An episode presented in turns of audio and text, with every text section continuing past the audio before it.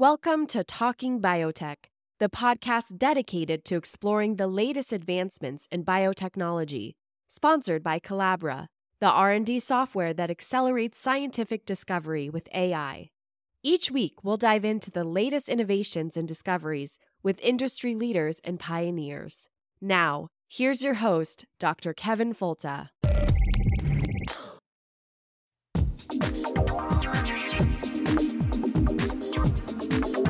I want to see science serve a useful purpose to improve the standard of living for all people. Why is anyone fighting food advance? A very small percentage of the world's population is fortunate enough to have the luxury of turning down food. We've arranged a society based on science and technology in which nobody understands anything about science and technology. You can't build a peaceful world on empty stomachs and human misery.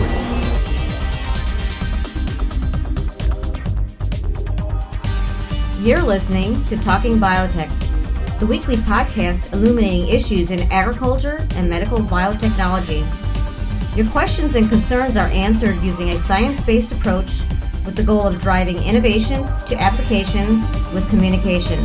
Now here's your host, Dr. Paul Vincelli.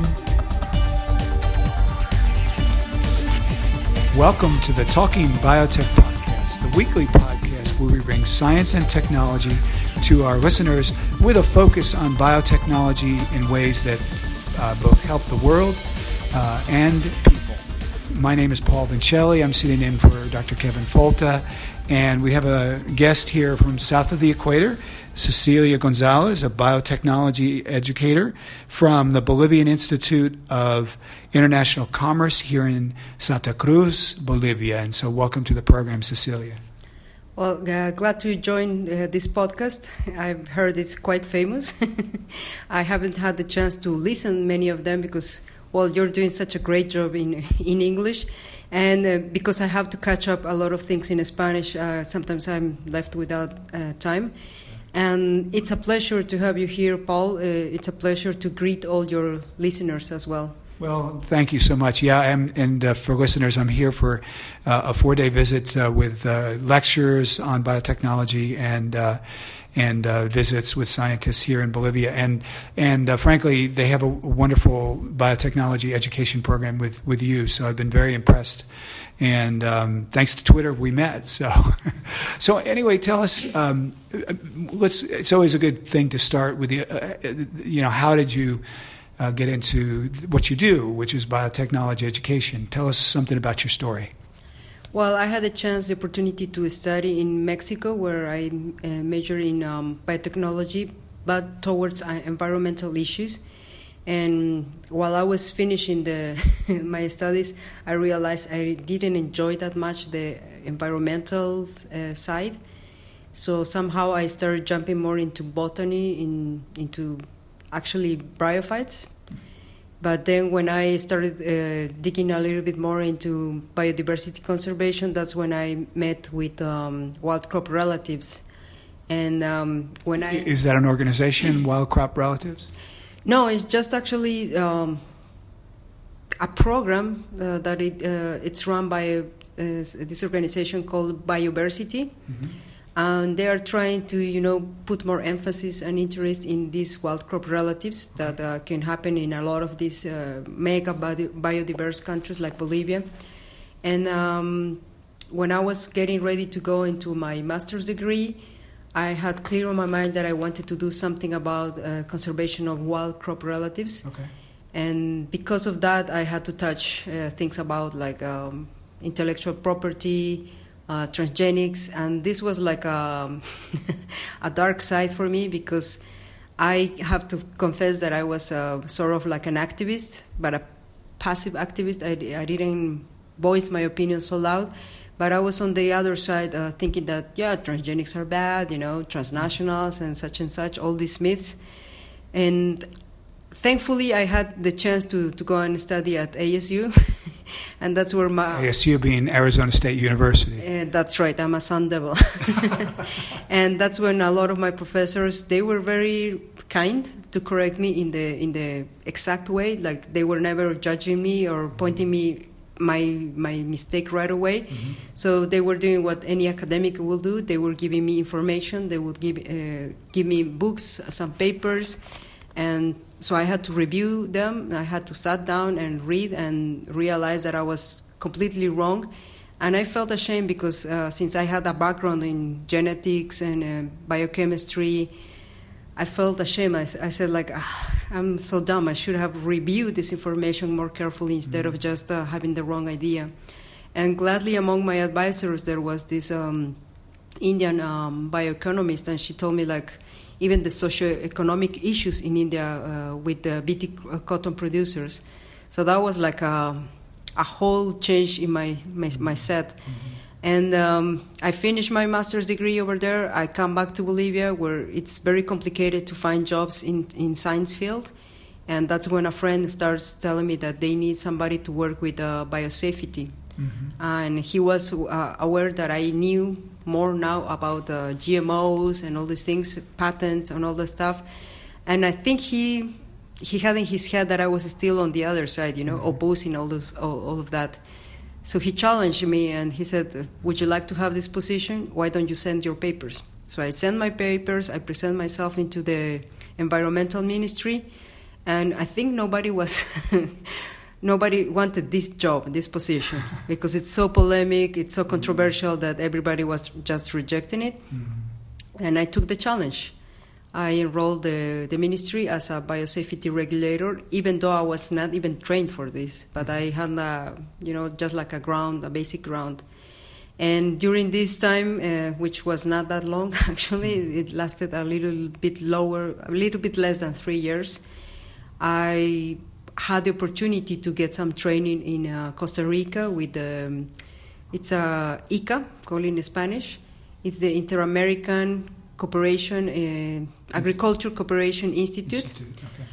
And that's actually the main place where I started training on becoming a regulator. And I have to thank a lot the persons that actually helped me there, a lot of people that you actually know. Mm-hmm. And that's it. That's when my whole view completely changed, because then I got committed myself to say, people is not getting well informed. People is having the wrong ideas. They don't understand, and they are creating all these stories that are actually just creating fear. Yeah. So among my colleagues in the ministry, I had also to start educating them, because all of them actually had the wrong ideas, starting from my boss. And eventually we had to have this long talk where she's still skeptical by today, but she trusts me a lot. Mm-hmm. So she says, like, okay, I think you wouldn't put your hands on fire for this technology if it was not safe. So yeah. I'm not 100% convinced, but yeah. I still trust what you're telling me, that yeah. it's okay. Yeah.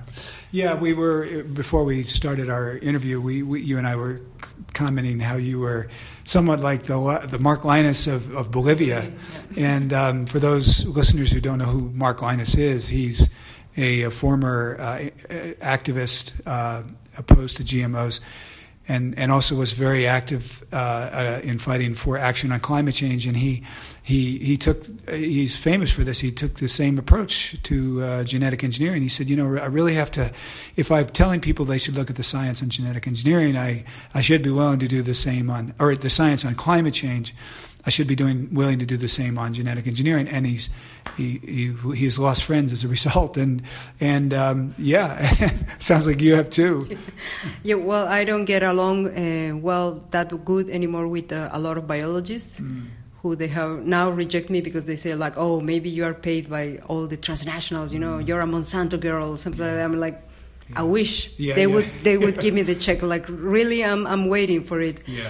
And we have gone into arguments with some biologists here in Bolivia, and it's astonishing for me, because these people have even a PhD, but yet they make the same mistakes that I was making in the past. Mm-hmm. So it's hard for me also to understand what's the obstacle for them to open their eyes. Mm-hmm. and to understand that it's not just a transnational issue, it's not just a privilege for the big countries, that now it's possible that, for instance, if Bolivia had the setting and the will to do it, we could be developing our own biotechnology. So at some point, it's painful for me to see that my country has so much genetic potential. Like we have, my advisory at ASU, she was envious about Bolivia because when I show her just the endangered wild crop relatives of peanut, she was telling me, and these are just the endangered species.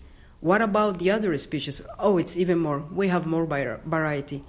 And she questioned me, like, what is Bolivia doing with all this variety? Nothing. We don't even have an industry on peanut here. Even Argentina is ahead of us, and Argentina has much less biodiversity than us in peanut. Mm-hmm. So that's very frustrating because even our producers, sometimes they are looking for other crops to rotate. And for instance, they suggest, like, we would like to use peanut, but because we don't have well-adapted varieties, we're not using it. Mm-hmm. Well, so, yeah, we've had several days of discussion on biotechnology and in all ramifications in our course that you've participated in as well. Tell us about, give us an overview of the situation on biotechnology here in Bolivia. I tend to joke with this because I say it's like a comic and tragedy at the same time. Yeah.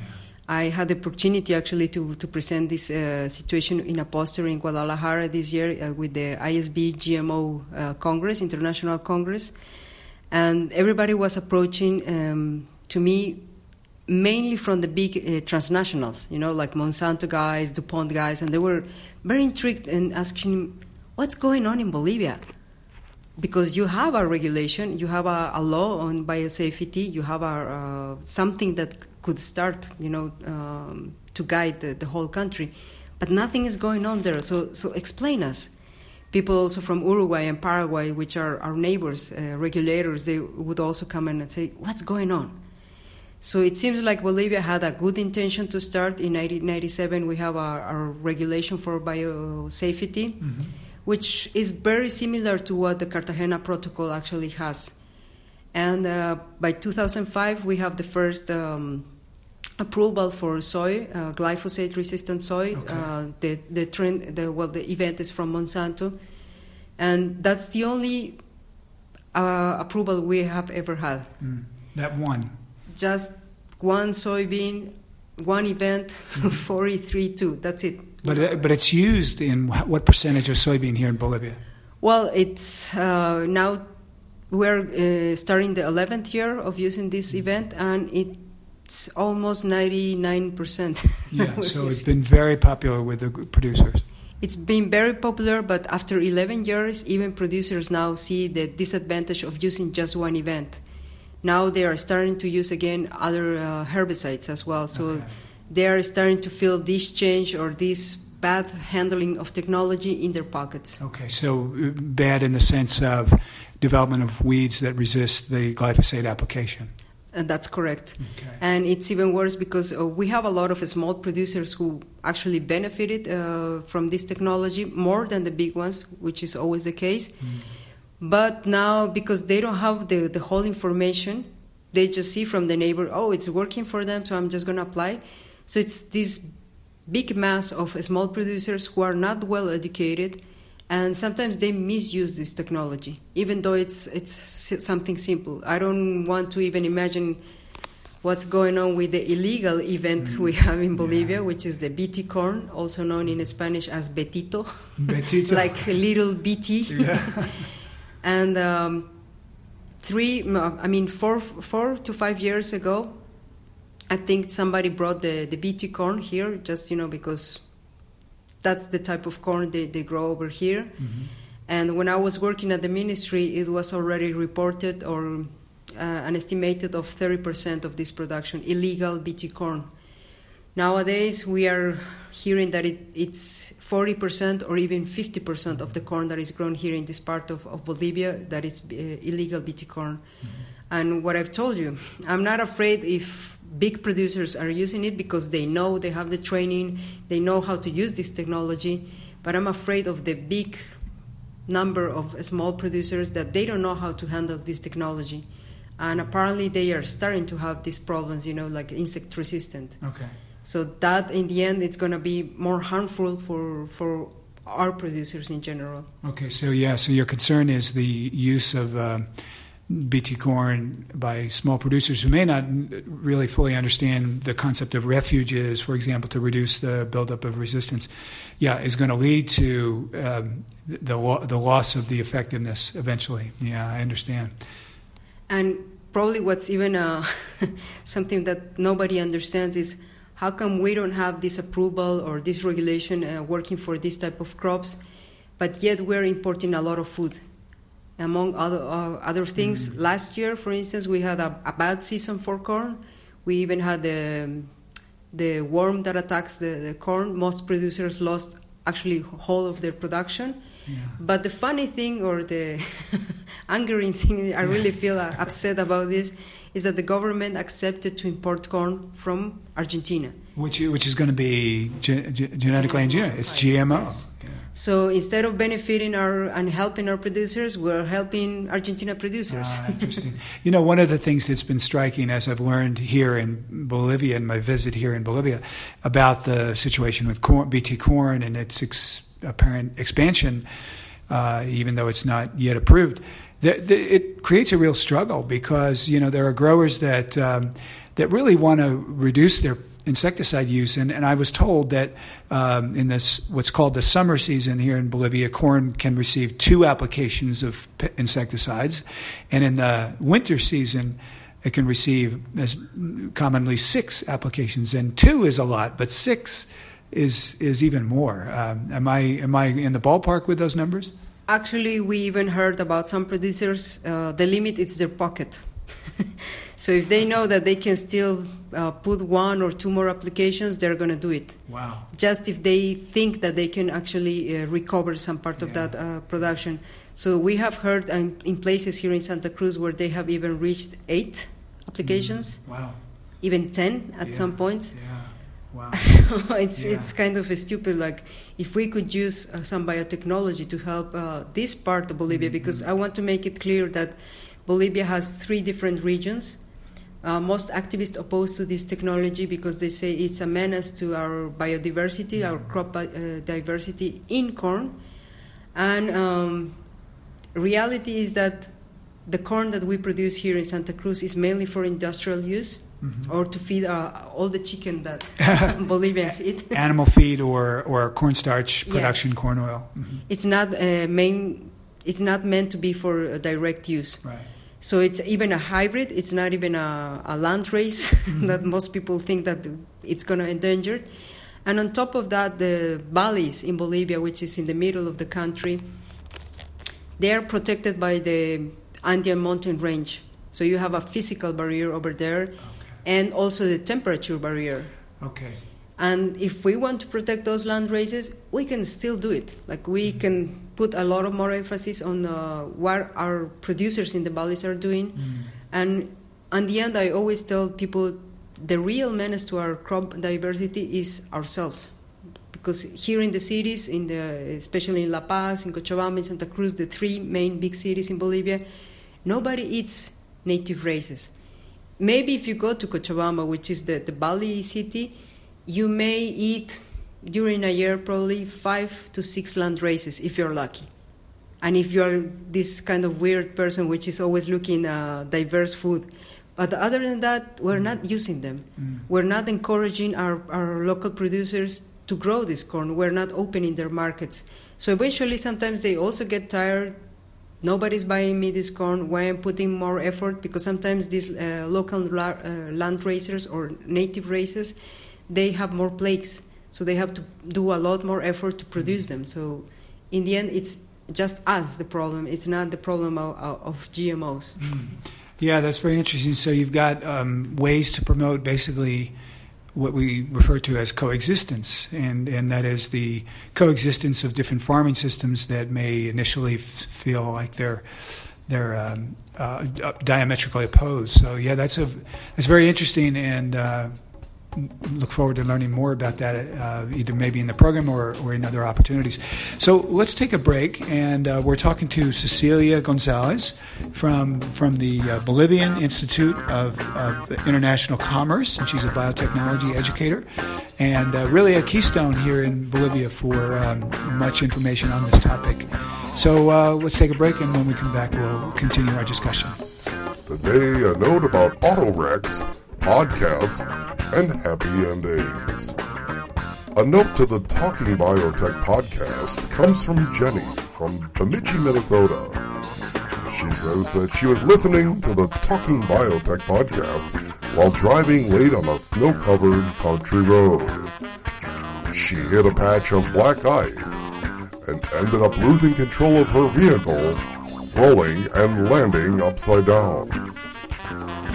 She was unable to call for help as she was unable to find her phone. But wherever it was, it continued to play the Talking Biotech podcast. She was trapped there for over an hour, cold but unharmed. Thank goodness for airbags. She wrote, I closed my eyes and listened to the podcast. Kevin and Paul kept me company until help arrived. She was able to enjoy 2 complete episodes of the Talking Biotech podcast and said that the soothing messages of science made a desperate time much more pleasurable. Thank you for letting us know, Jenny, and proud to be your podcast Jaws of Life. Share your experiences or interests with us at talkingbiotech@gmail.com. And now, back to the podcast. And we're back on the Talking Biotech podcast. This is Paul Vincelli, and we're here in Santa Cruz de la Sierra, Bolivia, with Cecilia Gonzalez, a biotechnology educator for the Bolivian Institute of International Commerce. And welcome back, Cecilia. Glad to be back here, and I hope you're enjoying your stay here in Santa Cruz. I have. In fact, I've enjoyed the food, and there's a particular restaurant I hope we get a chance to visit once more for the delicious grilled vegetables and meat that was served with it. But back to the subject at hand. So I certainly appreciate your sharing your thoughts on BT corn, which does not have yet approval here in Bolivia, but there are instances where it's being used. And you have some very interesting insights. So tell us more about BT corn in Bolivia.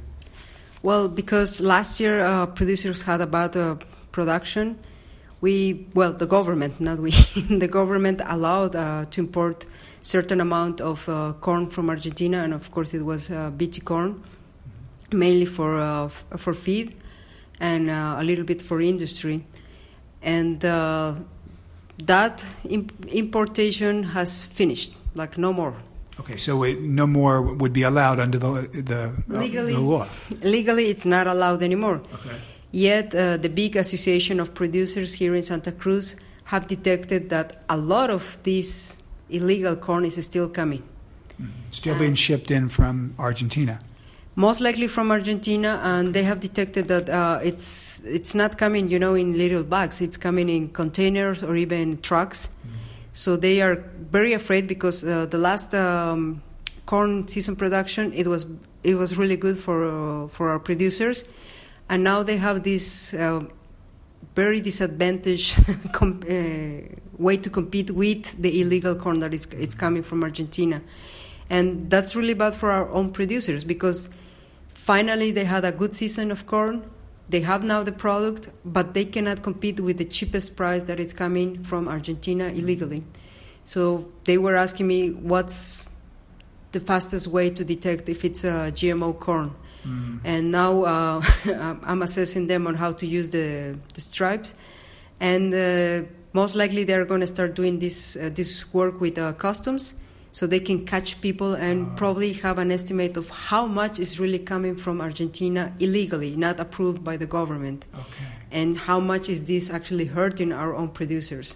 So they're starting with those dipsticks that are maybe available by several companies, but I think one of those is Agdia. I'm not absolutely sure, but yes. we do a lot of work with Agdia. That's why their name comes to mind. But anyway, yeah, so they're using these dipsticks for a diagnostic test for the Bt traits.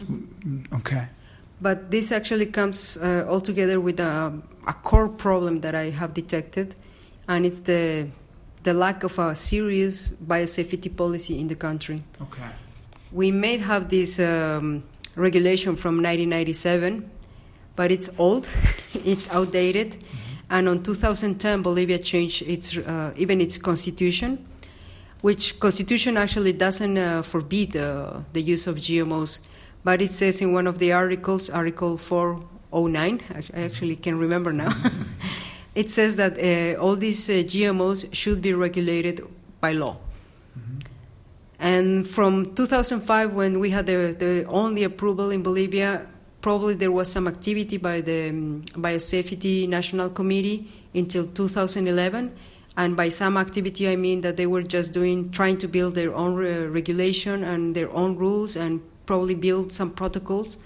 But then on 2011, because of activists who were accusing this committee that they were very close to approve Bt corn, their work was dissolved. From 2011 up to date, there's no activity in biosafety. Mm. While I had the chance to work in the government, I had some experiences, like for instance, my boss wanted me to do to monitor in the fields, which was a kind of a frustrating activity because fields here in Santa Cruz are actually quite big. Yeah. But we don't have enough personnel. I didn't have, for instance, a car on my own, so a truck on my own, so I can go to the fields. Whenever they put me to work together with another technician from the, what would you call the guys that are in charge of doing the plant inspection, to just to hold. All the plagues that come. You mean like a customs officer or the border patrol kind of thing? Kind of, but it's just for food and crops. It's the service. I cannot translate it. Oh, APHIS? Am I close? It would be like an APHIS, but for Bolivia. Mm-hmm. Okay. I had to work close with them, but they had their own agenda as well. So by 3 p.m, the technician would tell me, well, that's it, engineer. Let's go back. And I'm like, I'm not even half done. So it was also very impossible to do the monitoring. Mm-hmm. And that's when my personal reflections are that this country lacks this biosafety structure, because it cannot be that one person alone is in charge of monitoring, doing registers and everything. It's not possible. It's not even, I don't know, it doesn't make any sense. Yeah, so... I'm thinking back to your comment about the competitiveness issue and the disadvantage, basically competitive disadvantage that Bolivian producers are experiencing, corn producers. And I've talked to several people from your organization, some of the leaders who've been, and in fact, a departmental government representative who've been very concerned about this differential in competitiveness of the corn in Bolivia versus the corn in Argentina, Paraguay, or Argentina, presumably Brazil too, because they just want a sort of a level playing field. And right now the local Bolivian producers are not able to compete. So, yeah, and so you've been talking about the lack of a biosafety law, and in fact there also seems to be. Some, I haven't run into it, but some pretty strident opposition here in the country to any form of genetic engineering in crops. Have I perceived correctly? Well, actually, I would consider that you are quite lucky, and I'm actually very relieved that you didn't have to face any of our activists, because they can, as in many places, they can get very mean, and they can start doing stupid things. For instance, the local government here has a research institution, and last year they inaugurated their biotechnology lab. And these activists start, you know, graffitiing all the government, local government walls with stupid phrases, you know, like "you are sold to multinationals," "transgenics are gonna kill us." This biotechnology lab is not doing any transgenic. It's actually helping a lot of the producers who have a lot of plagues, and they're trying to guide them on how to handle these plagues and, well, just not to overuse some fungicides or anything or like that. So it's kind of upsetting. So I was a little bit, I have to confess, I was a little bit afraid that we might go to the class and you would see, you know, people dressed up as corns and things like that and throwing us garbage and things like that. So I was quite relieved. But I think that they are awakened since my institution started doing these information campaigns. They are awake now. And we actually have, and we know this for sure, it's being confirmed by our our contacts. One of their leaders is from Chile. And we think it's with international money that he's been deployed to Bolivia to guide this resistant movement from activists. And actually, for instance, next week they're going to have like a convention or something like that. It's going to be hosted by the Spanish International Cooperation Agency here in Santa Cruz. They're going to have, you know, some talks. Supposedly they try to do it as well academic level. But in the end, it's the same old lies from 20 years. I gave up somehow confronting activists because I'm actually tired. My brains are burned by trying to, not even to argue with them, but just to present them information. Last year I had the opportunity to have a debate on radio with, he's not per se an activist, he's more like a well-reserved person, he's actually very educated. But his business is organics, and he sells a lot of also biological predators, which only big farmers can pay.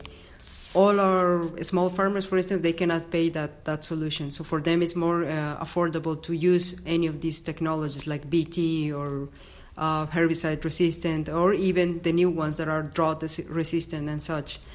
And during this debate, he was bringing me, you know, the same old lies. And I was just doing a home run with each one because I was telling, you're wrong again. Here are the evidence. This is what's happening now. And by the end of the program, I actually gave him a CD that I compiled with, it's over 300 publications in general about GMOs, their safety, scientific academics positions and such. So I gave him the CD and I made it public, you know, like... Here I'm giving you a lot of information which is going to actually open your eyes and can open your eyes. Do I have a commitment from you that you're going to review this information? Oh, sure, I'm going to review it. Well, over a year has passed and he hasn't reviewed anything because he has gone into debates with other agronomists and he still repeats the same mistakes.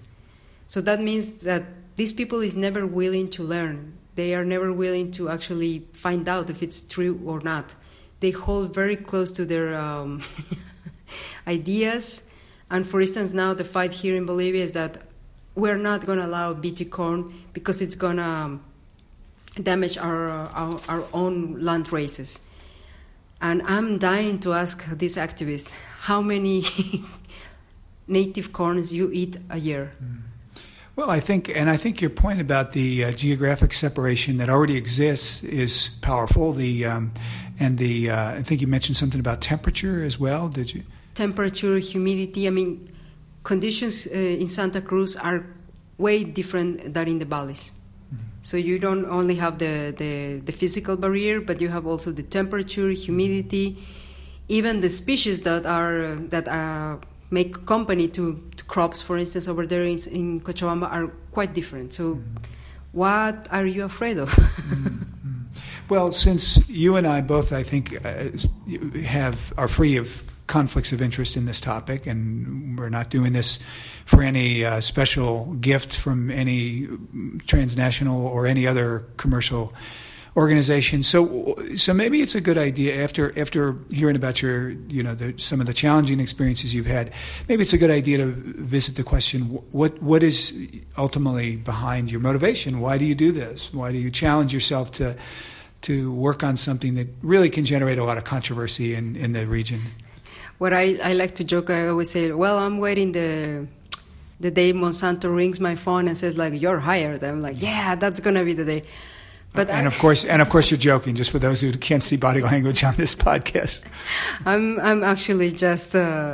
That's a good joke whenever I'm with people that I feel comfortable. Yeah, and it relieves pressure, I understand.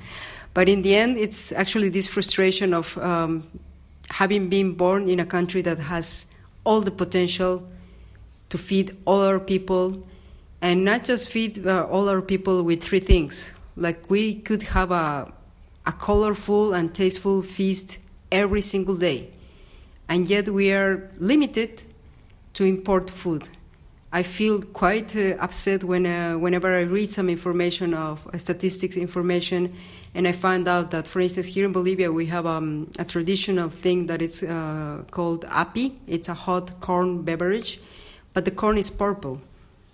And I wouldn't say it's like a national beverage or something like that. You know, it's something more related with cold temperature places like La Paz or Potosí or even Cochabamba. The high elevation places. Higher elevation places. Like, it's very complicated. If we go out now, and I want to invite you that, we're not going to find that easily here in Santa Cruz. Mm.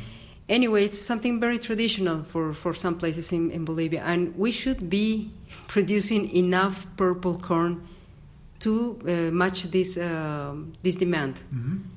What I've learned last year when I was reviewing the statistics, we are importing half of the demand from Peru. Mm. And I'm frustrated. I'm thinking, like, this is not a big amount of purple corn we need in the country. How come we are not producing enough? Mm-hmm. It's shameful. And then we have these also superfoods, or what people now is calling them the superfoods, starting from quinoa, going with cañahua, kiwicha, Tarwi. All of these are incredible things that could be feeding our people, and we're not using them. Quinoa, for instance, is grown here in Bolivia, just in a certain region in between salt flats, in between Uyuni and the other salt flat. Right now, the name escaped. And it's grown into a monoculture, first of all, and I don't see any activists protesting this. And second of all, it's the main market is to export it to Germany, Europe in general, mm-hmm. but Germany is one of the big markets. And what is the crop? I'm sorry. Quinoa. Oh, quinoa. Okay. And of course, whenever you're exporting quinoa to Europe, they want it to be organic, whatever organic means. Mm-hmm. But for instance, I was talking with some of the producers here in Santa Cruz, and I told them, have you ever exchanged some point of views with the quinoa producers? And they told us, yes, we have visited them, and we actually offered them that we could transform one machine so they can mechanically harvest quinoa. Hmm. You know what? They rejected. I said, that's stupid, because harvesting quinoa is also breaking your bones. You know, you're bending all the time and such. And I said, why? And the people from Santa Cruz, they told me, it's the most silly answer, because they told us our people in Germany who is financing the market so that we can sell in Germany, they told us that if we use a machine to harvest, it's not going to be organic anymore. Mm. And because of this, they are not going to buy it. Mm. What's the result of this obsession to sell just organic quinoa? That, for instance, my people here in Bolivia were not allowed to eat freely quinoa. Why? Because the price is very high. It's incredible food. You have a lot of proteins inside quinoa, amino acids. Like, you actually can replace it instead of eating meat. You can eat a good portion of quinoa. Mm. But it's expensive. Yeah. So people here in Bolivia, my people, is feeding from rice, from noodles, from chatarra, what we call junky food, but we're not feeding from quinoa. And the other one that I told you, Tarwi, it also has like incredible nutritious properties. I told one of the breeders, like, why cannot we grow more, bigger scale Tarwi? It has a lot of plagues. do we have any solution around? And she's, yes, we have some native crops that are not the ones that we are eating. They have some resistance to some of those plagues. How could you put those into the crop? Yeah. So she's frustrated, and she tells me, sure, I would like to use, transgenesis or something like that. Why am I not doing it? Because regulation is not giving me that chance. Yeah.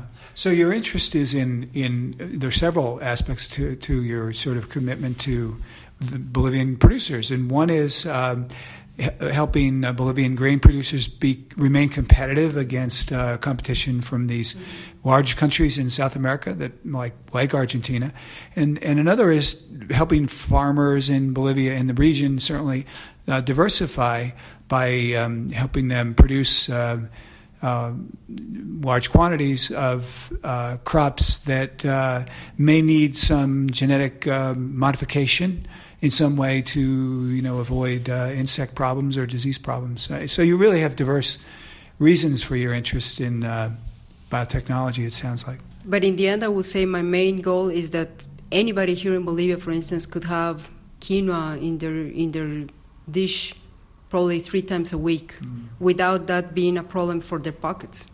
Right. Okay. So affordable amounts of quinoa. Right. Sure. And not only quinoa. Yeah. Yeah. And not only quinoa. I would like them. I would like us in Bolivia, all Bolivians, us to eat quinoa, tarwi, isaño. I mean, own crops. Our own crops, yeah. And not just look at them and say, "Oh yes, these are traditional crops." Let's send them to Europe. Let's send them to Europe, or let's just keep producing them as we used to do it romantically 1,000 years ago. So. Yeah, interesting. Yeah, so really ultimately your interest is in the Bolivian producers, Bolivian consumers. Well, it resumes to improve the quality of life of us here in Bolivia. Yeah. I have a lot of... I'm not a biological mother, but I have a lot of good sons and good daughters. Mm-hmm. And I feel frustrated because sometimes when I bring them home and I invite them all these products that are locally grown and are these native crops that are not well known outside, but I like them. I enjoy the flavor, and I like how I can mix it with other things. Mm. And they try it sometimes for the first time. Like one of my goddaughters, she had quinoa for the first time at home with me. And I was thinking, this is stupid. Like, we are the supposed diversity origin of quinoa. Why one of my citizens here in Bolivia has never tried it? Mm, right. And even farther, she thought like, oh, I thought that was just, for pigs or cattle or things like that. And the second thing she told me, like, I've heard it's kind of bitter. And I said, well, yeah, that's happening. I had to explain her why is it bitter and blah, blah, blah. But then I explained it, this processed quinoa, you don't have to fight with saponin. You can just boil it, mix it with your vegetables, and eat it. So when she tried it, I said, this is tasty. Okay, do you want to know one more way to eat it?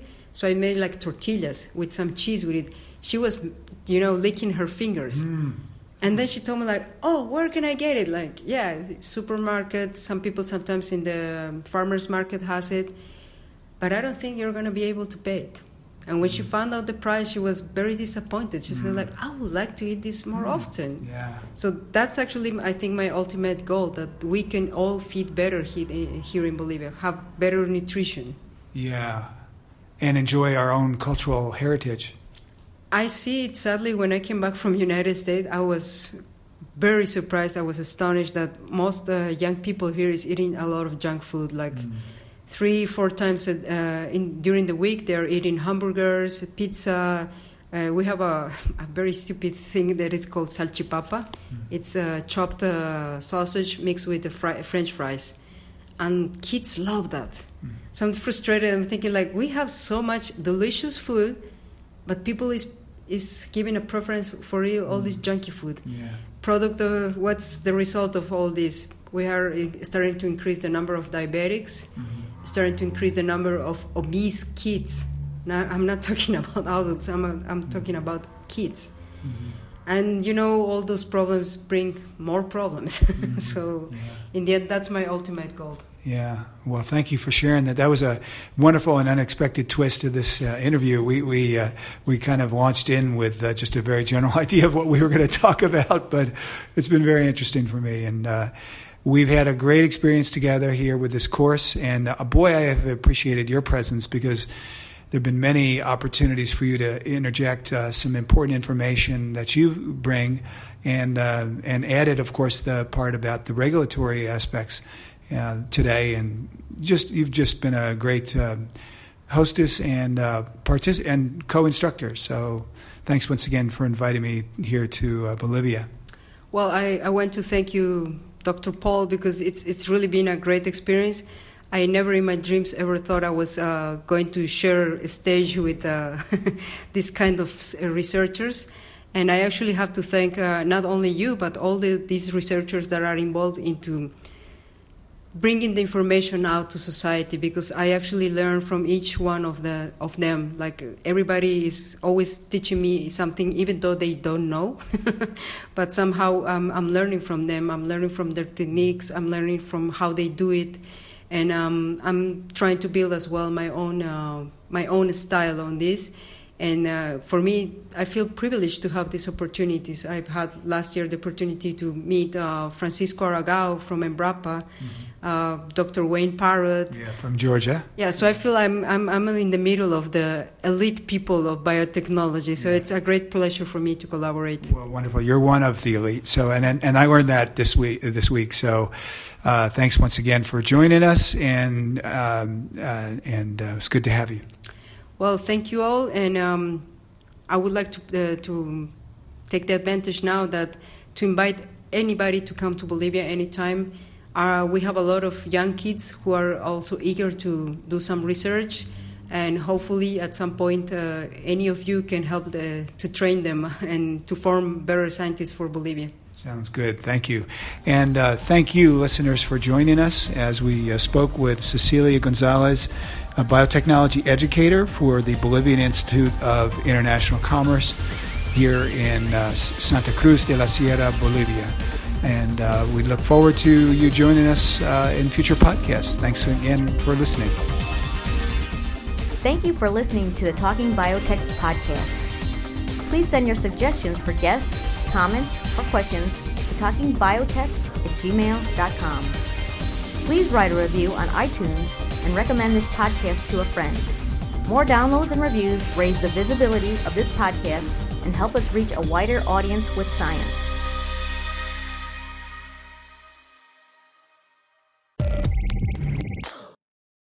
You've been listening to Talking Biotech, sponsored by Calabra, the platform that bridges the gap between siloed research tools. With Calabra's electronic lab notebook, scientists can work together in real time, sharing data and insights with ease. Revolutionize your research collaboration. Sign up for a demo today at calabra.app, Colabra.app.